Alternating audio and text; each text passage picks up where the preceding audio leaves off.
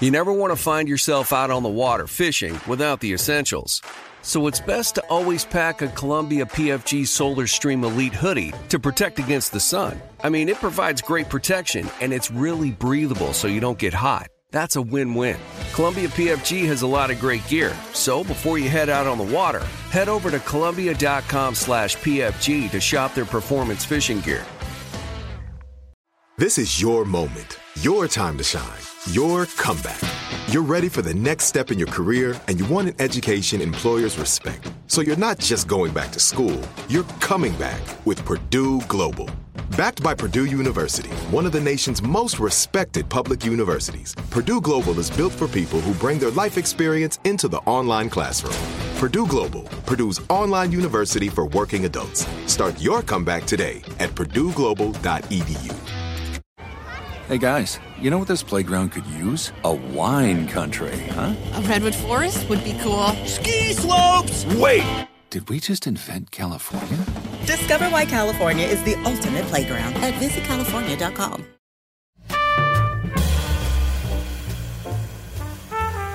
This is Alec Baldwin, and you're listening to Here's the Thing, my chance to talk with artists, policymakers, and performers, to hear their stories, what inspires their creations, what decisions changed their careers, what relationships influenced their work. At this point, it would be almost impossible not to have heard of Making a Murderer, the 10-part Netflix series that launched last month. Stephen Avery's story is a cultural phenomenon, with viewers launching petitions, calling for a retrial, and even a presidential pardon. It's a story with many detours and a wide range of characters. Here's what we know. Stephen Avery worked at his family's auto salvage yard in Manitowoc County, Wisconsin.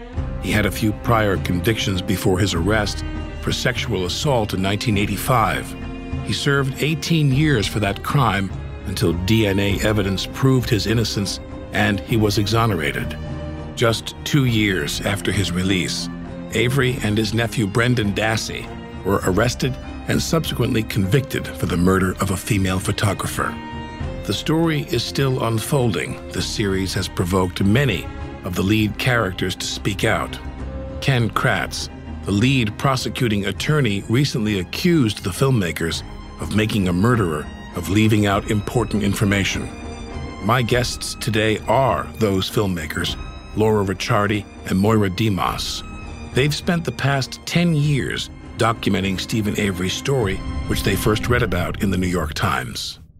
This is Laura Ricciardi. We actually met in graduate film school at Columbia University. You know, we had no money. And that's Moira Demos. I mean, we had negative money.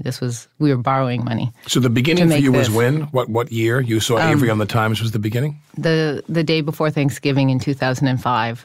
He had been arrested and charged in the Teresa Halbach murder. You know, the headline read, "Freed by DNA, now charged in new crime." It just seemed like, you know, he was this incredible window through which to look at our system. You know, if we followed this man's story, we would go from one extreme of the system to the other. So as I was saying, you know, we had no money, but what we could put into it was time, which is actually an incredibly valuable asset. And after doing a preliminary week of shooting in December, realized this was something we wanted to pursue. And we sublet our apartment in New York. We got an apartment in Manitowoc. And we lived there, you know, more on than off for close to 2 years. So I think a lot of the access we had was, you know, because we were there, because we weren't going anywhere. What was it like to live there, and how did the principals on either side treat you? Well, I would say there was definitely a range of responses. There were some people who were wary of us. We were an unknown to individuals from New York City who, you know, had descended upon Manitowoc County, Wisconsin, and we were mysterious in a way. But we were collaborating with the local media. We were documenting the Halbach case as it was unfolding, so we were also very public, trying to be very collaborative. So we did whatever we could to to seem what we actually were, which was non-threatening. You know, we were there simply to document events as they were unfolding. You know, we were not there to judge. We were there to listen and to witness. Law enforcement despised Stephen Avery. Stephen Avery was a shiny example of their inadequacies, their misconduct. We reached out to the two attorneys who represented Stephen Avery in his federal civil rights lawsuit against Manitowoc County and two of its former law enforcement officers. And these were two individuals who were sort of at the opposite extreme of those who were wary. These individuals, Steve Glynn and Walt Kelly, I think in a sense were happy that we reached out to them because they were concerned that the history would otherwise be lost. Because, of course, when we first met with them, Stephen's civil lawsuit had already settled. And so to the extent they wanted... The $400,000. That's right. Which he then had to give, what, 160 to attorneys and the other 40%. And then if I watch, because I did watch this very correctly, I tried to I think pay that's attention. Right. And then the 240 was left to bankroll the other defense case, correct? That's right. I mean, the money never touched Stephen's hand. Just to clarify for listeners, the money that he won in a civil suit for being falsely imprisoned for 18 years was used, his net proceeds were used to fund his defense for the murder trial. That's correct. You know, Steve Glynn expressed to us the actual heartbreak he felt when Stephen was arrested in this new crime. One of the reasons for that was he knew what Stephen himself and the Avery family had endured throughout Stephen's wrongful imprisonment for 18 years. Steve Glynn had actually represented Stephen Avery in Stephen's post-conviction efforts in the mid-'90s and fully believed in Stephen's innocence. So, you know, here was a client he had a long history with, someone he really cared about, who now found himself back in the system facing mandatory life. And so Steve Glynn, you know, expressed to us that Stephen not only had a $36 million lawsuit pending, but also expressed to us why Stephen brought that lawsuit to begin with. He wasn't digging for gold. He was trying to prevent what happened to him and what happened to Penny Beerntsen, the victim in the first case, from happening to anyone else. For those who don't know the story that well, he is falsely imprisoned for 18 years from 1985 to 2003. And he gets out. He's exonerated by DNA evidence when he's in prison for 10 years. The neighboring sheriff's department or county police, you can articulate this, contact the Manitowoc people and say, we think you got the wrong guy. We think we know who the guy is. And the people in Manitowoc say, we're fine. Correct? Yeah, it's 10 years into Stephen's sentence. And what happens is that an officer from Brown County calls the Manitowoc Sheriff's Department and says, we have somebody in custody who says that he committed a sexual assault in Manitowoc County and someone else is serving time. So they actually had somebody confessing to it. Was it the guy that was eventually found guilty of the crime? It's hard to track down exactly who made that call. Did they find someone that was guilty of her rape? Did they convict someone else? They did, yes. And it is likely that person that was confessing because the timing works out. That was never verified. It was never verified. Okay. But in 1995, Gregory Allen, the DNA that had been collected in the rape kit in 1985 was retested, and it matched this person, Gregory Allen, who was in the system because he had been convicted of a subsequent rape in 1995. Mm-hmm. So the timing of that phone call does point to Gregory Allen making that confession. So eventually, Avery is released in 2003, correct? That's right. And when he gets out, he starts suing people. And the lawsuit that results in the $400,000 judgment, that was Avery suing who? Under what banner? That was a civil rights lawsuit? It was a federal civil rights lawsuit. But if I can, I would like to back up. Sure. Because He did not immediately start suing people. There was actually a call to action, I think, a week after his exoneration for the Attorney General to look into what had gone wrong. And there was DCI investigators put on that case and many reports written about what they were finding. But ultimately, after those reports were submitted to lawyers at the Attorney General's office, the official report that was written was that there was no wrongdoing and that there was no ethical or criminal violations in the case. So it was at that point, when the system itself did not hold itself accountable, that Stephen took the steps to file a lawsuit. So he files that lawsuit. That lawsuit is adjudicated over what period of time? He gets the settlement when? Stephen filed the lawsuit in October of 2004 and settled it, I believe, in February of 2006. And who settled? All of the defendants. Which were, in that case, were? Manitowoc County, its former sheriff, Tom Kasurik, and its former prosecutor, Dennis Vogel. Both Kasurik and Vogel were being sued in their official capacity and in their individual capacity. Did they pay anything individually? The settlement was paid by who? Which entity paid the $400,000? The terms of the settlement were confidential. I mean, it was reported in the news, the amount that Stephen ultimately settled for, but we were not able to verify that. Then he has another lawsuit. The $36 million lawsuit is by him individually. Against who? Who does he sue then? Well, to clarify, there's only one lawsuit. So when he sues in October of 2004, that is for $36 million against Manitowoc County, the former sheriff, and the former district attorney. And it's important to recognize the timing of the settlement because Stephen does not settle the lawsuit until he has been charged with the murder of Teresa Halbach, until he is desperate for funds. And, you know, he says himself, like, what good is money going to do me, you know, if I can't prove my innocence? You know, I have to give up what was his goal of holding somebody accountable for what had happened to him to try to defend himself. So it was the single lawsuit. That's right. There was no settlement of this lawsuit, and some other lawsuit was hanging over the heads of Colborn and Link and those people, correct? It was one lawsuit. It was one lawsuit. And you mentioned Colborn and Link. They had been deposed in the lawsuit, and the content of those depositions was about this phone call in 1995 about Gregory Allen confessing, or somebody, purportedly Gregory Allen, confessing to this assault for which Stephen was serving time, and what was done with that phone call, and the fact that it was buried, and that there were no reports written. And there were no repercussions for them, for either of them. There were not. At the time, there was talk among the civil attorneys that perhaps those two individuals should be added as defendants in the lawsuit, but that did not have an opportunity to happen. Because he had to crash the whole thing to get the money to pay for the murder. That's right. Defense. I think an interesting detail that came out during Stephen's trial, when Dean Strang was cross-examining then Patrol Sergeant Andrew Colborn, he asked him, at the time you were deposed in the lawsuit, did you have any concern that you yourself might be added as a defendant in the lawsuit? And Colborn answered affirmatively. He said, yes, it had crossed my mind. At the center of this is Avery, who I'm assuming you spent countless hours with him or around him, correct? Hours on the phone, mostly. Right. We were able to visit him in the county jail. How many times?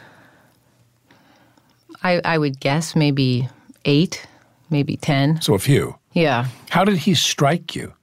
Well, he's about 2 inches shorter than I am, and I'm... what am I, 5'5", so I was a little surprised by his stature. And but he had a big smile. He was very affable. He was very open. He was very gracious. And, you know, it appeared to us that this was somebody with a very simple value system, but a value system nonetheless. The thing about this that I think about in terms of the two of you as filmmakers is, you spend countless hours immersed in this. And did you develop an ability to tell who's telling the truth and who's lying? Did you become a bit more expert at that from doing this? I mean, I think we certainly developed the ability to identify, you know, should I be inclined to trust this person and what they're saying? And I think that was about, you know, being there and hearing from so many people and going into the documents, you know, because one of the things the series is about, and one of the things we were fascinated with, was there was what was going on in public, and then there was what was going on behind the scenes. Give us a distinction that struck you. Well, you know, once Brendan got sucked into this case, and so, you know, Stephen's sister is the mother of his nephew, and it becomes this family drama. And in the public, there's a lot of talk of Barb Yonda is... you know, trying to protect Stephen Avery, and the family is forcing Brendan to recant. You know, then you go to their living room, and they're fighting over this, and She actually doesn't necessarily even believe in Stephen or her son at all times. Well, she's not quite sure. She thinks Avery might have killed the woman. Yeah, she doesn't know. There are moments like that. She's very torn. She's grappling with it herself, and that's just all simplified and missed on the public level. And again, to interject this for people who haven't seen the piece, the man who is released from prison after 18 years on the rape charge is then accused of a murder. And then it goes to another level again when the guy's nephew is roped into the whole thing to confess against him because they don't have any really reliable physical evidence, so they need an eyewitness. What else happens to her in her head?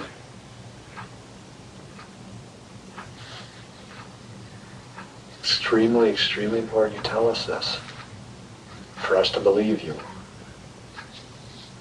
Come on, Brendan. What else? I don't even know the words to describe it. That's all I can remember. All right, I'm just going to come up and ask you, who shot her in the head? He did. Why didn't you tell us that?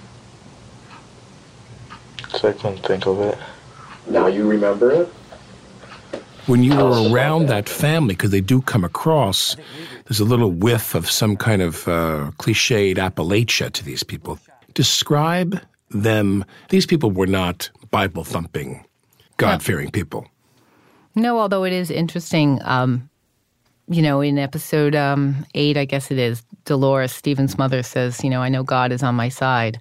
They might not be Bible-thumping and performing that they're going to church. But they have faith. But they have faith. They have a belief system. And I think in terms of how the community thinks about them or responds to them, I think the dividing line is really between people that know them and that people that don't know them.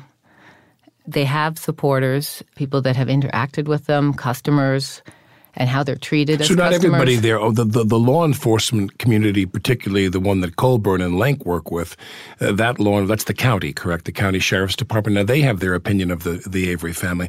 But the Averys had their supporters, and they were members of a community, correct? Not everybody hated them. I thought they were trash. That's right. I mean, one of the things we came to learn is that, in a way, the Averys were considered the other in that particular community. They were not dairy farmers, although many of them worked in factories. It's also, there's industry in Manitowoc County as well. But, their profession, their livelihood was different, and they were essentially members of an underclass. So they were identified as the other. And as you mentioned earlier, Alec, they weren't church-going people. So in a way, they didn't fit into the community in that sense. But what was interesting to us was that, the Averys were content. They kept to themselves, and they were happy with that. They did tend to get into some trouble when they did venture out into the community. I mean, you mentioned that Stephen had some priors, and he certainly did. So that was interesting to us, though, to try to get a sense of how self-aware they were or how they considered themselves in the community. And were they conscious of being thought of as the other? And it seemed to us that they weren't really conscious of that.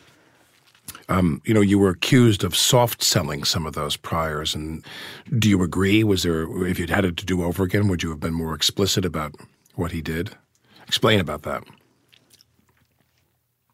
No, I mean,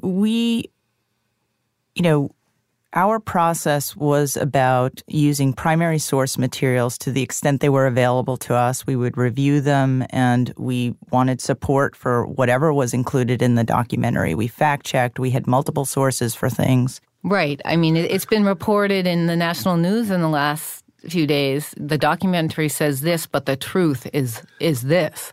I'm assuming that when this thing rolled out, I'm sure Netflix has a legal department like no other. Netflix is rich. Yeah, Netflix is rich, and they've got a lot of money to fact-check and so forth. I'm sure they put you through the ringer about that for a period of time. Did you have copious sessions with them about that? Yeah, I mean, certainly all of the legal checking, all of the clearing of title and checking all of our releases, everything was a thorough process. But when you're done with that process and the program is rolled out on Netflix, certainly you anticipated you'd have some blowback from the principals involved, correct? Did you prepare yourself for that?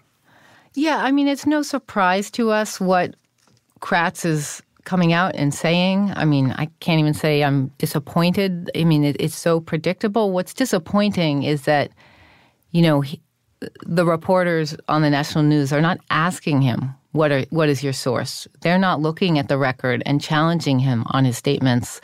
They're sort of doing exactly what we document happened during the Halbach case. He makes a statement, the media puts it out there as truth, and, you know, off we go. The repercussions from the series seem to change daily. Last week, Avery's former fiancée, Jodi Stachowski, who appears sympathetic to him in Making a Murderer, gave an interview stating that she believed he murdered Halbach. She also said she asked not to appear in the series. Moira and Laura have responded by saying, quote, "We and our legal team are very comfortable that we had the appropriate consent from all of the interview subjects, including Jodi," unquote. Explore the Here's the Thing archives, where I talk with Gay Talese, the father of long-form journalism. I never wrote about a person, and I've written about hundreds and hundreds of people that I couldn't go to see again. I never had someone that wouldn't see me. In fact, my attitude was the story's never over. I could write about someone that's a performing athlete or performing actor, and then 10 years later, go back and see them again. I wrote about Peter O'Toole, my favorite person, in 1963, not long after he did Lawrence of Arabia. I kept in touch with him for the next 40 years. I believe that people, as long as they're alive, have more stories to tell. Just because you publish an article in the New York Times or the New Yorker magazine doesn't mean that the story's over. Take a listen at heresthething.org.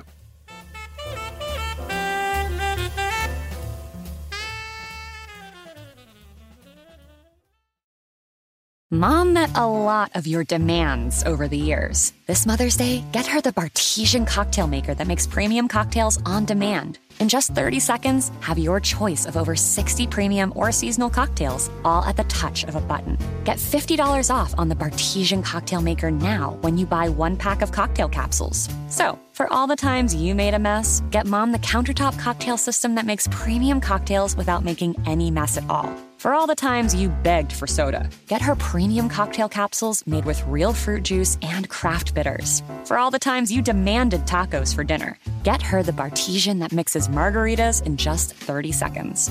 Make Mom's Mother's Day and all the 364 days that aren't Mother's Day with a Bartesian cocktail maker at $50 off. Visit BARTESIAN.com/mother now to get $50 off the Bartesian Premium Cocktail Maker. Bartesian, premium cocktails on demand. At JCPenney, fashion counts for everybody and everybody. It's spring, and with the weather changing and so many great things coming up like Mother's Day and the Wind Down Tour, I definitely need a fresh spring wardrobe for every occasion. This spring, I'm looking for that perfect flowy spring dress for Mother's Day, as well as replacing my everyday basics. That's what I love about JCPenney. They have so many stylish and comfortable options that I always find just what I'm looking for there. Spring is a feel-good season and comes in all shapes, sizes, and colors. The fashion at JCPenney is the same way. Refresh your wardrobe this spring with styles that gets you something to wear that fits your favorite moments of the season at prices that feel just as good. Discover brands that get you and put style and comfort first, like Worthington and Liz Claiborne for her, each in women's petite and plus sizes, and Stafford and Mutual weave for him, style and comfort for all, even big and tall. Plus even more for the whole family like Levi's and Exertion. Here, spring comes in all shapes, sizes, and colors. JCPenney, make everybody count. Like many of us, you might think identity theft will never happen to you. But consider this. There's a new identity theft victim every 3 seconds in the U.S. That's over 15 million people by the end of this year, equal to the populations of New York, Los Angeles, and Chicago combined. Even worse, identity theft victims often don't even know they're victims. That's why LifeLock Identity Theft Protection alerts you to identity threats, even the ones that don't show up on a credit report, like data breaches, fraudulent bank transactions, loan and credit card applications, and crimes committed in your name. If your identity is stolen, your own dedicated LifeLock U.S.-based restoration specialist will work to fix it. LifeLock protects you in ways that you simply can't on your own. Join now and save up to 25% your first year at LifeLock.com/iHeart. That's LifeLock.com/iHeart to save up to 25%. Identity theft protection starts here. This is Alec Baldwin, and you're listening to Here's the Thing. The 10-part Netflix series Making a Murderer has made more than a few people household names, including Avery's defense attorneys Dean Strang and Jerry Buting, and Teresa Halbach's brother, Mike. I want to talk about a person who, to me, is one of the more disturbing figures in the show, and that is Halbach's brother. Hopefully, move on, hopefully with Teresa still in our life. And this guy was as velvety and as seamless and did not seem to be mourning his sister at all. What was your opinion of the brother? Well, there's an interesting detail. When Dean and Jerry first came to represent Stephen Avery, one of their early motions they brought, they were going to seek a gag order, essentially, against the state because you might recall back in November when law enforcement took over the Avery property for 8 days of searches, there were actually daily press conferences, televised press conferences that were also, on radio and in print. And, as soon as these private attorneys came to represent Stephen, they wanted to put a stop to that. And what happened was the two sides ultimately entered into a stipulation and said, okay, neither side will talk to the press. We won't do any more pretrial publicity. But I think what's interesting to note is that Mike Halbach, who is essentially the spokesperson for the Halbach family, it seems ultimately was passed the torch by Ken Kratz, because Mike Halbach continued to speak in the press. Are you concerned that with each witness, this window of reasonable doubt keeps getting wider and wider? No, I'm not concerned at all. I think it's a hand that's kind of forced upon the prosecution team. That's, kind of my belief. So not concerned at all. He was essentially channeling the state's narrative. I mean, he was saying explicitly what matters to our family is that Stephen Avery is convicted of this crime. Did you interview them at all? Did any of the Halbachs agree to be interviewed by you? They did not. I mean, like most of our subjects, we wrote a letter to them introducing ourselves, introducing the project and what our goals were. And that resulted in us eventually having coffee with Mike. What my recollection of what Mike told us was, because we had described, we want to look at the American criminal justice system. We think, there's a lot to be learned from this case and, the relationship of the past case and, Stephen's wrongful conviction to what's happening now. And he told us, I don't think there's any problems with the justice system and there's nothing to be learned from Stephen Avery. Here was a man who believed that Stephen Avery had murdered his sister. And, Stephen Avery had served 18 years in prison as an innocent man. And so potentially his narrative was that, because he was in prison for 18 years, he was now a murderer. So how could he at the same time say there's nothing wrong with the American criminal justice system? Finding her cell phone records, how does something like that occur? Well, there were a couple of us that tried figuring it out, but basically I figured out her password and made up a username that worked and got into her phone records, and I mean, they printed right off. The deleted voicemails that the boyfriend talked about or he was queried about when he was on the stand. Explain to the audience what happened. The woman, Halbach, is murdered. This is the murder that Avery is then accused of. She comes to photograph cars. She comes to the salvage yard. She comes out from what town was she based in? Her workplace was in Green Bay, but she lived in Calumet County. So she comes there and patrols that area and photographs cars to put on their website and in their publication, an auto trader. Now, explain how there were messages of Halbach's that were deleted by who? Who admitted to that? No one ultimately admitted to deleting her messages. Her brother Mike admitted to listening to her voicemail and messages. And guessing her password. I believe both Mike and Teresa's ex-boyfriend, Ryan Hillegas, claimed to have guessed Teresa's password. And go in and listen to her voicemail. That's right. And some of her voicemails are deleted. That's right. I mean, one of the reasons this woman was reported missing was because people were calling her voicemail and getting the message that her mailbox was full. This was unusual to people. She was very prompt and polite and got back to people. So that was a trick. That concerned them. That was a concern. That was one of the things that made people call each other and, have you seen her? Have you seen her? So we know that the mailbox was full as of a certain date. But then they have records a few days later, and there's not enough messages there to trigger a full mailbox. And Hillegas has guessed the password, and Hillegas has a scratch on his face, and Hillegas is her ex-boyfriend. They had been they'd been parting, correct? Or they were broken up? They were broken up. Yep. How long were they broken up? Does anybody recall that? I believe Ryan testified that they last dated when they were still in college. I believe. Do you remember, Moira? Yeah, I don't know how many years the gap. So it was a long time. It was a long time, but they were in each other's lives. Right. Teresa lived with a friend, a male friend, in a house. That friend was one of Ryan's best friends. I mean, they were in each other's lives. The other part, because I want to get to your personal stories, so I'll just pick one more topic of this to talk about, which is this stuff about the burning of the body, parts being moved from a burn pit.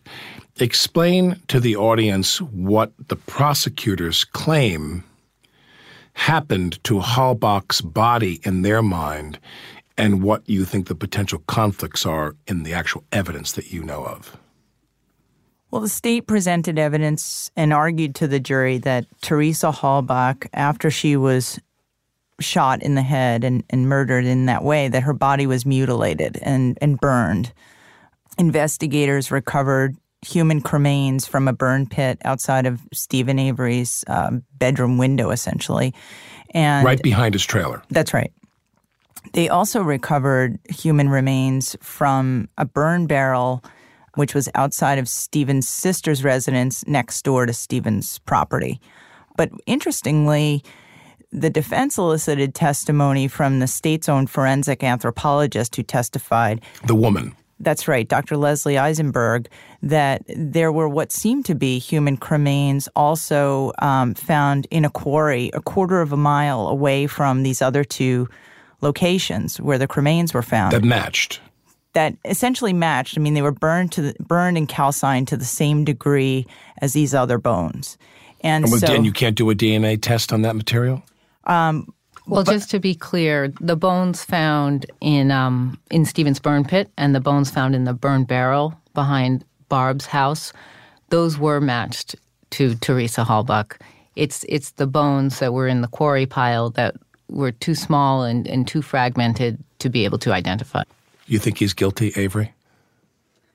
I mean, you know, following this case for a decade was, you know, such an incredible experience, which we tried to offer to our viewers as well. But, you know, we went in with questions. You know, that's what got us to move from New York to Manitowoc. We thought naively, we'll get answers to these questions. And it's just so clear that it just leads to more questions. And, you know, there's no way I can claim to have any real certainty about his guilt or innocence. If you're on a jury, you'd vote. I think if I was on that jury, I would vote that they hadn't proved their case. You vote not guilty based on the case presented. You're not saying he's innocent, but you're saying that the case was just filled with inconsistencies. That's right, and that's such an important distinction to make because that's what juries are deciding. Right. It's guilty or not guilty. There's no verdict of innocent in this country. That's a good point, by the way. I'm going to quote you. I'm going to borrow that from you ad nauseum. There is no verdict of innocent in this country. That's great. The juror who was dismissed because of the family crisis or whatever it was that happened with his daughter, she was in a car accident, correct? That's right. That gentleman came out and mentioned that in the first balloting of the first preliminary balloting of the jury, it was 7 voted for innocent, correct, out of 12 people? That's correct. Yeah, when they walk in and, you know, just sort of take a straw poll, that was the poll. The juror you mentioned, Richard Mahler, who was excused and who appears in the series, told us about at one point the jurors who actually were deliberating and taking their oath seriously were looking through photographs of the bookcase from Stephen's bedroom. And this is a bookcase where a key piece of evidence, actually a key, the car ignition key from Teresa Halbach's vehicle was supposedly found by Officer Lieutenant James Lank. And what this juror said to us was that the jury was discussing how before the key was found, there was loose change on top of the bookcase, and they were looking at photographs after the key was found, and that change was in the same position. And why that was significant to these jurors was that there was testimony that the key was not initially discovered because it was hidden inside this bookcase and had only fallen out after Sergeant Colborn claims to have really shaken the bookcase and, you know, done all this stuff. And the change remains intact. That was the juror's analysis. And was there a period where you sat there and said, you know, we're done, we're going to leave? And then, Pacino has that line in The Godfather Part 3, I try to get out, but they keep pulling me back in.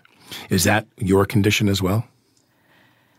Well, we followed these cases through convictions and through sentencing. So that was the summer of 2007. And we just practically speaking had to leave, and we had to go back to day jobs and try to dig ourselves out a little bit from debt. What was your day job then? Well, my job before going to film school, I'm in Local 52 as an electrician. I'd worked on movie sets, film sets. Did you and I ever work together? I think we may have, but I did some days on 30 Rock, so yeah. Oh, God.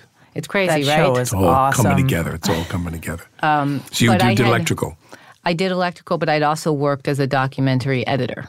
And then from there, finally, it was like, I'm just going to go to film school and do that. So I sort of fell back on being an electrician. It was a much easier career to go in for a few days or a few months and go out of. So it allowed me the flexibility to keep doing this project. You know, part of it was just the time it took really for the marketplace to evolve and for us to be able to do enough in that sort of part-time way to get the project far enough along that we could show a place like Netflix what this was and what we could do. And, you know, at that point, then we wanted to... Did they bite right away, Netflix? Yes. Right away. And what about you? Our very first meeting, to be specific. And what about you? What were you doing to pay the bills? I was working as a contract attorney doing electronic discovery mainly for complex business litigation matters. So I was drowning in documents every day, essentially, and then going home practicing and law. Drowning in documents relating to all the matters in this story, as well as footage and phone calls and everything else. Yeah, I mean, there were times where I would take Brendan Dassey's phone calls, Moira would load up, my computer for me to take to work, or my iPad with Brendan Dassey's phone calls, and I would be listening to them at work and taking notes, which, you know, helped us sift through hundreds of hours of these calls with his mother and other people in his life.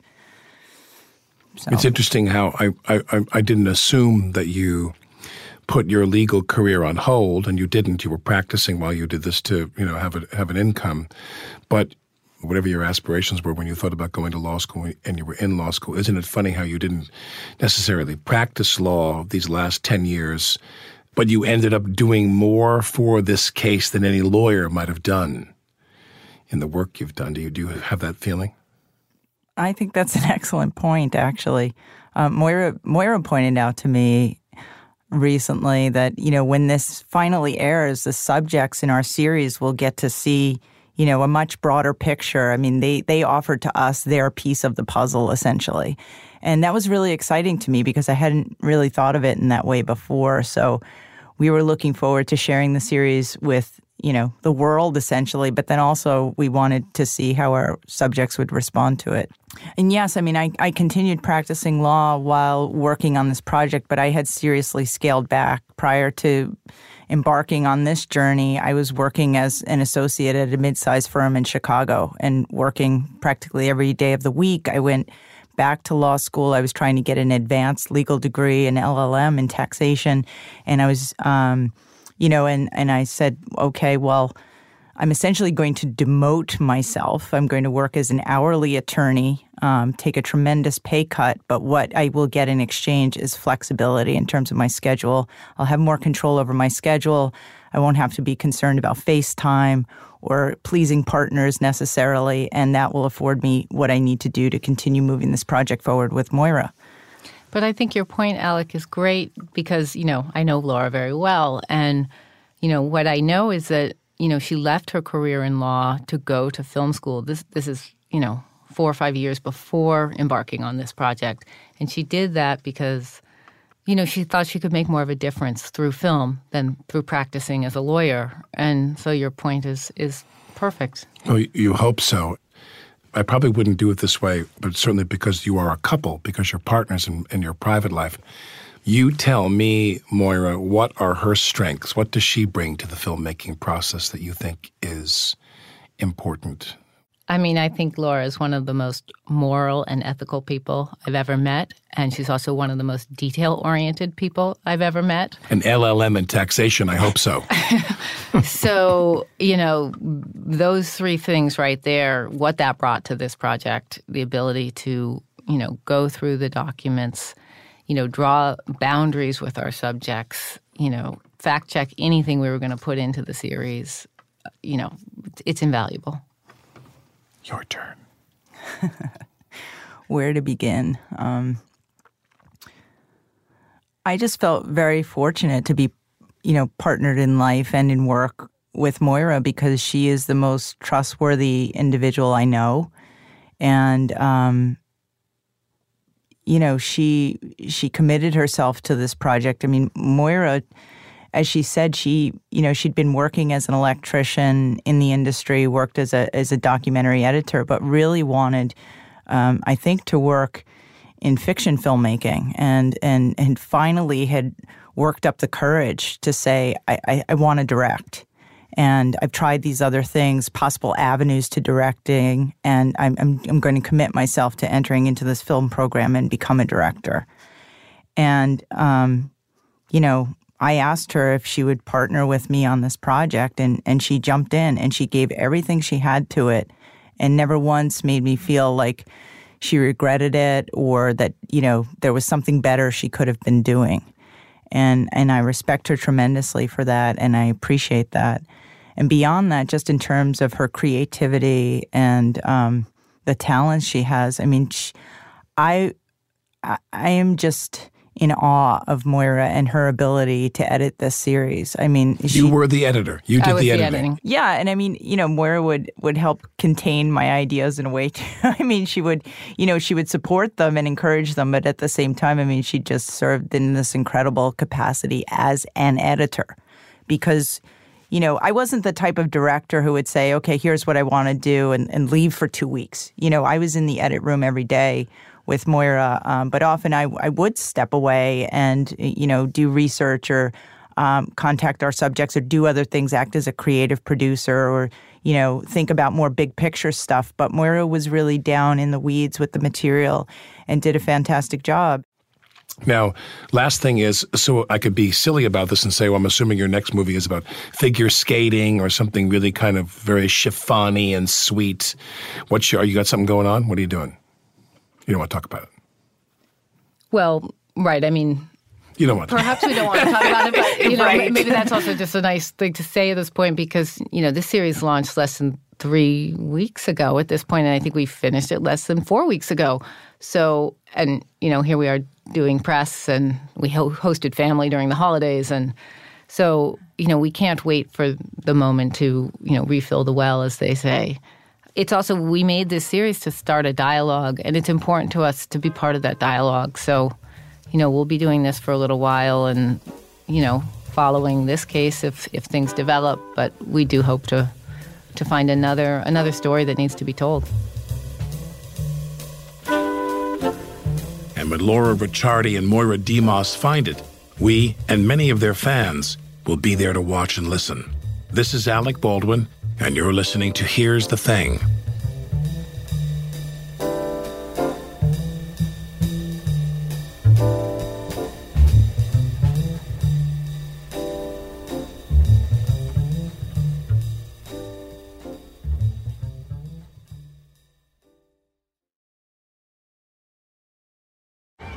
Hey guys, you know what this playground could use? A wine country, huh? A redwood forest would be cool. Ski slopes! Wait! Did we just invent California? Discover why California is the ultimate playground at visitcalifornia.com. Are you looking for the perfect move-in ready home this spring season? Now's the time to buy at Fisher Homes. For a limited time only, enjoy below market interest rates starting at 5.375% APR, 6.139% APR. With these exclusive lower rates, you can save hundreds on a move-in ready home and start enjoying the benefits of homeownership even faster. Schedule your personal tour with one of our new home specialists at fisherhomes.com and make this spring the season you find your perfect home sweet home. Financing provided by Victory Mortgage, LLC, NMLS 461249, Equal Housing Lender. Open a limited-time 11-month certificate at Kemba Financial Credit Union. At 5.25% APY, it's more than triple the national average, plus it's a safe and secure way to grow your money. Visit your local branch or kemba.org/cd for details. Offer expires May 31st, 2024. APY equals annual percentage yield. Restrictions apply. $500 minimum and $250,000 maximum deposit. Advantage status required. Comparison based on bank rate average. Federally insured by NCUA.